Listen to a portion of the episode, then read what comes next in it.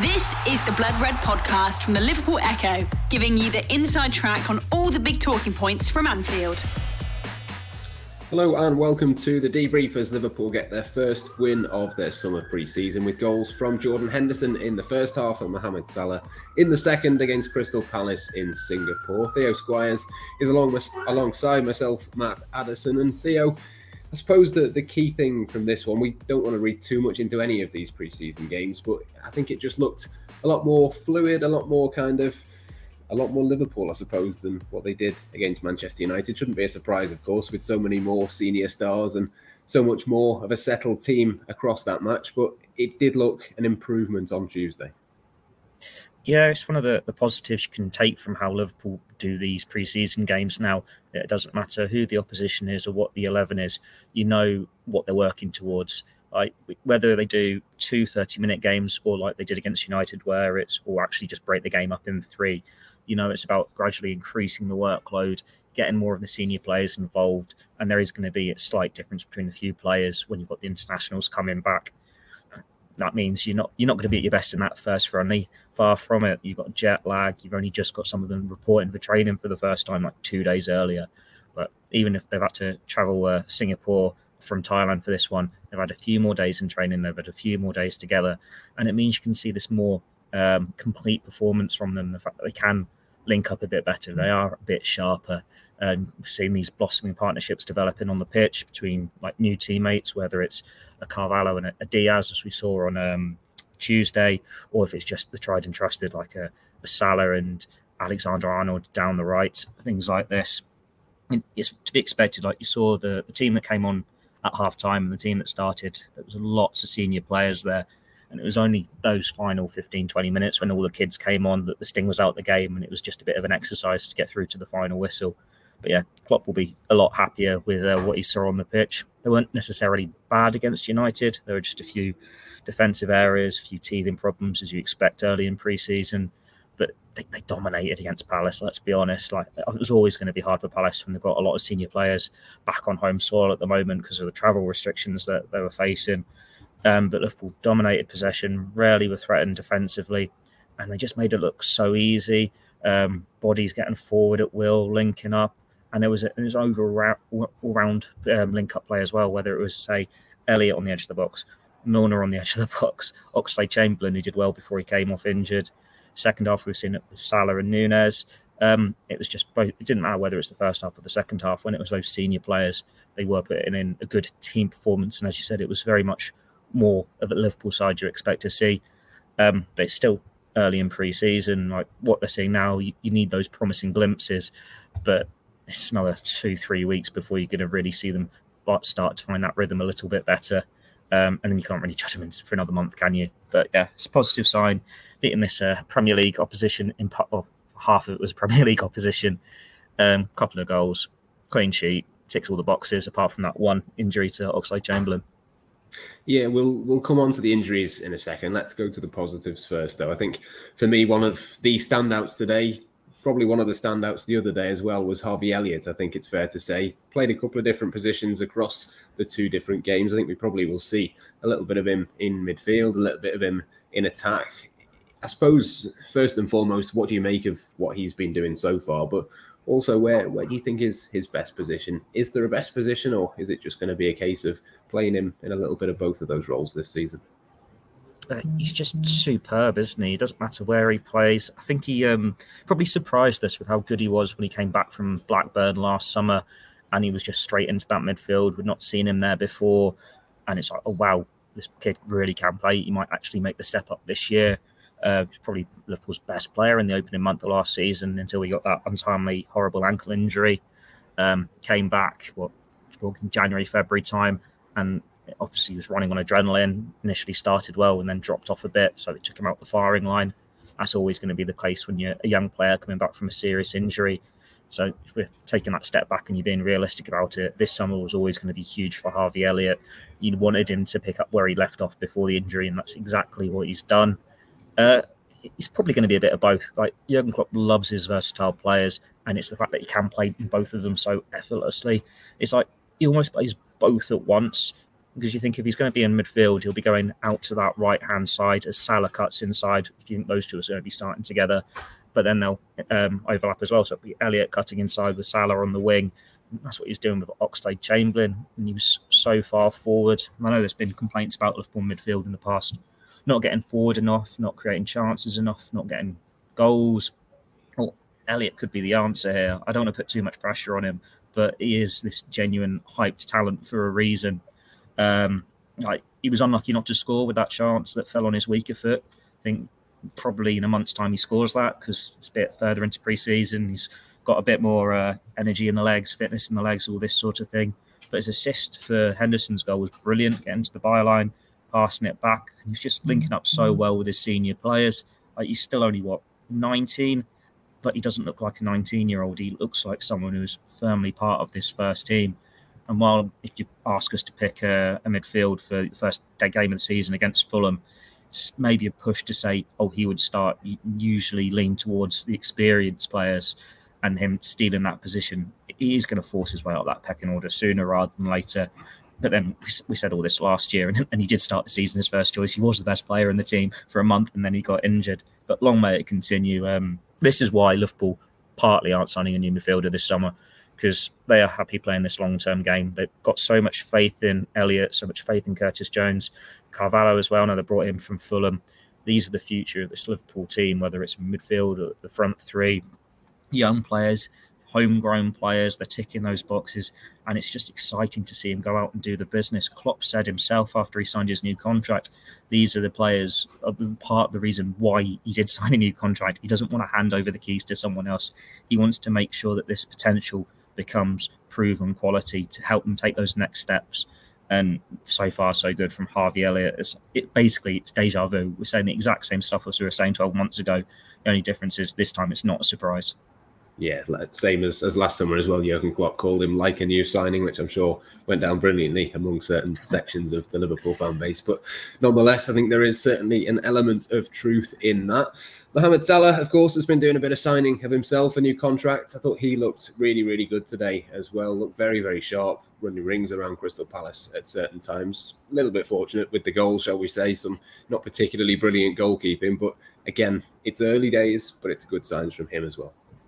It's always good to see Mohamed Salah back in the goals. I know he got his one on, on the last ever last season to get the golden boot, but twenty twenty-two so far has been a, a challenging year for him, shall we say, with the, the contract saga, the international uh, heartache, fatigue. He's been refreshed from having this break and finally getting his future sorted once for and for all. You can see him now. He can just go out and enjoy his football again, and you know how much he loves scoring goals. So he'll be delighted to get that first one out the way in pre-season. And you wouldn't be surprised if next time Liverpool are playing Palace, which I think is, what, September, maybe late August, you'll probably already have two or three goals for the season by then. It's just what Mohamed Salah does. He loves cutting inside and he'll shoot when he gets the chance. And if you hit the target, you're going to have a chance of scoring. That's what's happened for him now. But it's what you want to see from him away from that as well. He was linking up well with Darwin Núñez. Um, he was linking up well with Trent. And then he got the armband, didn't he, to finish the game off. Uh, he's spoken about wanting to be this captain before. And obviously, when you've got uh, ten, nine kids around you, you're going to get the armband. But uh, a nice little cheer for him at the end of that. And you can tell he's the star player for Liverpool. Like, we know they've had elite stars like, say, Torres or Gerard in the past, or Suarez when they've done these tours, these genuine global stars that everyone adores. But it's only when you go and do these tours that you think of them, like the David Beckham appeal. You know how like J- Japanese fans go crazy for him. I think when Salah was ever on the T V screens, you just heard this huge roar from the stands. When he went to warm up, this huge roar again. He is the player that all the fans out there want to see. He's a big part of Liverpool's brand. And that's another reason why it's crucial to keep him at the club for another three years. Um, yeah, back to business for Mohamed Salah. Long may it continue. The Blood Red Podcast from the Liverpool Echo. Yes, absolutely. Well, those were the positives. Jordan Henderson, I thought, was excellent as well. Took the goal very nicely. We've seen him score a few goals like that. Hopefully he gets one or two of those next season. But before we talk about the, the two new boys, Carvalho and, and Darwin Núñez, a little bit more, let's talk about the injuries. Obviously, a few little knocks. Joe Gomez, Malcolm Frauendorf, Tom Hill, one or two others as well. I think Alison Becker as well, of course, missed the game because of small things. Don't think it's going to be too bad for, for them. Diogo Jota, obviously, we're still waiting to find out what the result of that scan was for his injury. And, of course, Alex Oxlade-Chamberlain picks up a little bit of an injury just before half-time as well. So I suppose it's it's nothing to worry about just yet, but the sort of numbers of, of injuries are starting to add up a little bit for Jürgen Klopp. Yeah, injuries happen in pre-season, and it's to be expected. I suppose Jota's the one that's the concern, because they've, they've confirmed, hasn't it, it's the recurrence of that hamstring injury, and well, you don't know how long you'll be out for yet. Um, Klopp could very well confirm it when he does his press conference, which might be taking place right now, or at least in a few minutes' time. Um, you'd imagine it's, it's going to be around a month, isn't it? That's normally what you expect for the hamstring injuries, depending on how serious it is. It's a month since he did it last time on international duty, and when Firmino was doing them last season, he was out for like a month each time. Uh, so that's a blow as well. Like I did a piece today where I think last season for the second half, Liverpool had seven senior forwards, experienced forwards, international forwards. They were able to rotate between them, and that's why they could go for a quadruple. Now, when you take, you sell Mane, you sell Minamino, you sell, let Origi go on a free, and then you lose to one to injury. While you've still got quality there with Elliott and Carvalho to back them up, they're still young players who you're not expecting to be consistent and delivering to a high standard week in, week out. They're still trying to make that next step. And it's it's almost, it's going in blind. They're not proven to the extent that the experienced international players were last year. Now, I'm not saying they're not going to step up and be counted for. They're not going to make the difference to Liverpool this season. But it shows you the tightrope that they could be walking, that they are essentially starting the cycle again from building this front three up. But that's what they needed to do. And they know they needed to revamp the front three. And it was rather than just going to sign proven players to keep going for two, three years. It was signing the players for the next five, six years. So uh, it's a blow to lose Jota, but you're relying on your other players to step up and get the goals. And we've seen Salah to score today. Carvalho's doing well. If Núñez can pop in a couple of goals in pre-season, it's not as big a loss. Um, Oxlade-Chamberlain, shame to see him go off because I thought he had a sharp first half. Linked up well with Harvey Elliott. He's someone, he should play more this season than he did in the final few months of last year. We know his versatility. We know his quality. Uh, he just needs minutes on the pitch. So you think, well, getting this injury now, just as you're looking pretty decent, it means you, your pre-season could be over. If it's a hamstring injury as well, we don't know yet for sure. Um, but that's going to lose his rhythm. And then by the time the season's up and running, he's dropped down the midfield pecking order. Other players have taken their opportunities. It's hard for him. But players are going to have to rotate when the season gets underway. There's five substitutions. It just means he's having to play catch-up again. And it seems to be the story for him over the last, what we're talking, three, four years, ever since he did that series and the injury. Um, he has spells where he's in the team and he's doing well. And then he has times where he's missed on a pre-season, he's playing catch-up and you don't see him for a year. Or it doesn't feel like that because he's just fallen down the pecking order. Um, who else? Alison, goalkeeper. He's always a big loss. Klopp said it. It doesn't matter how long he's out for. You always miss Alison. But he's one of the best goalkeepers in the world. As soon as he's fit, he's going to be back in that team. Uh, I don't think it was as much uh, as, as little to worry about as like Joe Gomez. I think Joe Gomez was just a precaution, and he'll be fine. Alisson probably miss a couple of games, but you know he's going to be back in the team, back in first choice before too long. And then the kids, disappointing for Tom Hill and Frauendorf to miss games. Like, this is their opportunity to part of first team, part of this tour, experience all this. But Hill's coming back from a serious injury himself. He's always going to get the odd knock here and there. It's my partly just giving him that experience. And Frauendorf, well, he, he might have come on for Salah, mightn't he, for those final twenty minutes. And I'm sure he'd have preferred playing in his preferred position rather than uh, coming on at a right back, as we saw against United. Hopefully, he's um, if he's part of the, the touring camp for Germany and Austria, we'll see him against Leipzig and against Salzburg. If not, it's a missed opportunity for them. But they've still been part of this tour. And you'd expect to see more of them. Like we saw Frauendorf make his debut against Shrewsbury, was it, in the F A Cup? Um, he'll, he'll get the odd minute maybe in the domestic cups. He's certainly one who caught my eye for the under eighteens last year. Uh, but then these injuries, it's niggles, isn't it? You're going to get them early on in pre-season, as I've already said. Yeah, absolutely. And it just gives a couple of opportunities for other players as well. A couple of comments there about Sepp Vandenberg. I thought he was pretty decent today. Yeah, he's super hard to do, did he? But, but did did really, really quite well against a, a decent Crystal Palace team. I thought Roberto Firmino showed a couple of decent touches as well. But let's finish with a little bit of a chat around Carvalho and probably more so on Darwin Núñez. We've not really touched on him so much today. Not the easiest half an hour for him, had a couple of, of opportunities, didn't have loads of, of service, but I suppose it's probably just similar to what myself and Gorsty were saying on Tuesday after the Manchester United game. It's just far too early to be judging him, isn't it? Yeah, it is. And I think there's that pressure on him, isn't there? We know he's potentially cost him eighty-five million.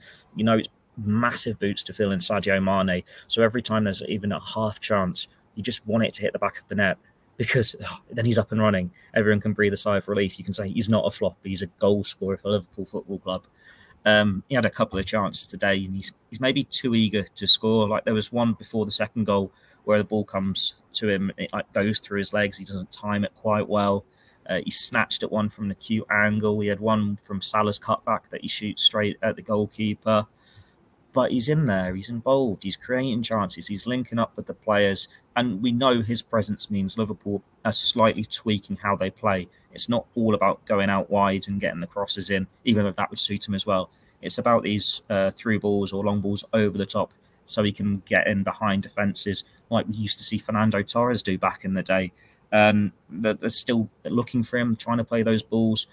But it's teething problems as they're trying to adapt to each other. Like there was a couple where Trent's tried to pick him out and he's gone one way, the ball's gone the other. But we're talking about a player who's played, what, an hour for Liverpool? Not even an hour yet, has he, for Liverpool? It's going to take time. Uh, but I'm sure we'll all feel a bit more comfortable about him when that ball hits the net for the first time. But then you wouldn't be bothered if he doesn't score in pre-season, as long as it matters when the season gets up and underway. And then for a little bit on Carvalho, he looked sharp again. Not as good as he did against United. I think he's a lot more comfortable down the middle. But he was unfortunate not to score. He's like another, like, almost like Elliott, isn't he? He's a teenager who's looking like a senior footballer. And, and you wouldn't expect that. You look at someone who's maybe a bit overawed to be part of it. But he's ready. And we'll probably see a bit more of him than some of us thought once the season gets underway. Um, Klopp's mentioned his versatility, saying he can play on the left. I don't really want to see him there too much this season, maybe in the domestic cups, but when you've got Diaz, Jota, who can play there, you don't want to see him there. He looks so much more comfortable as like this advanced number eight or a number ten. That's where he's looking dangerous on the ball. He can create goals, he can get assists, and that's what Liverpool have lacked in recent years, like maybe since selling Coutinho. There's big pressure there saying, oh, he's going to be the next Coutinho, but that's where you want to see him.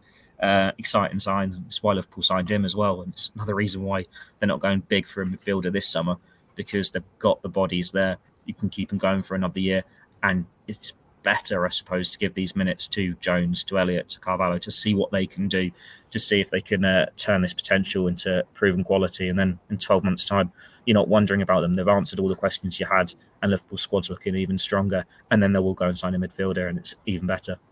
Yes, absolutely. Plenty of talent and plenty of quality among all of those players. I think the first goal for Carvalho and for Núñez actually will be pretty important. They've both come fairly close, haven't they? But not quite happened for them yet. Might well yeah, happen. Yeah, probably should have like two or week. three each already, let's be honest. Yeah, he was, he was unlucky, wasn't he, the other day, Carvalho, when he hit the post. But uh, yeah, possibly could come against Leipzig, of course, next week. So yeah, back to England and on to Austria for Liverpool as pre-season continues. Plenty more to come from here, from us here on Blood Red, I should say, as we continue the countdown to that Fulham game in, well, just over three weeks' time now, isn't it? Very, very close to the new season beginning. That'll do us, though, for now. A good performance and a good result from Liverpool today. We'll catch you next time. You've been listening to the Blood Red podcast from the Liverpool Echo.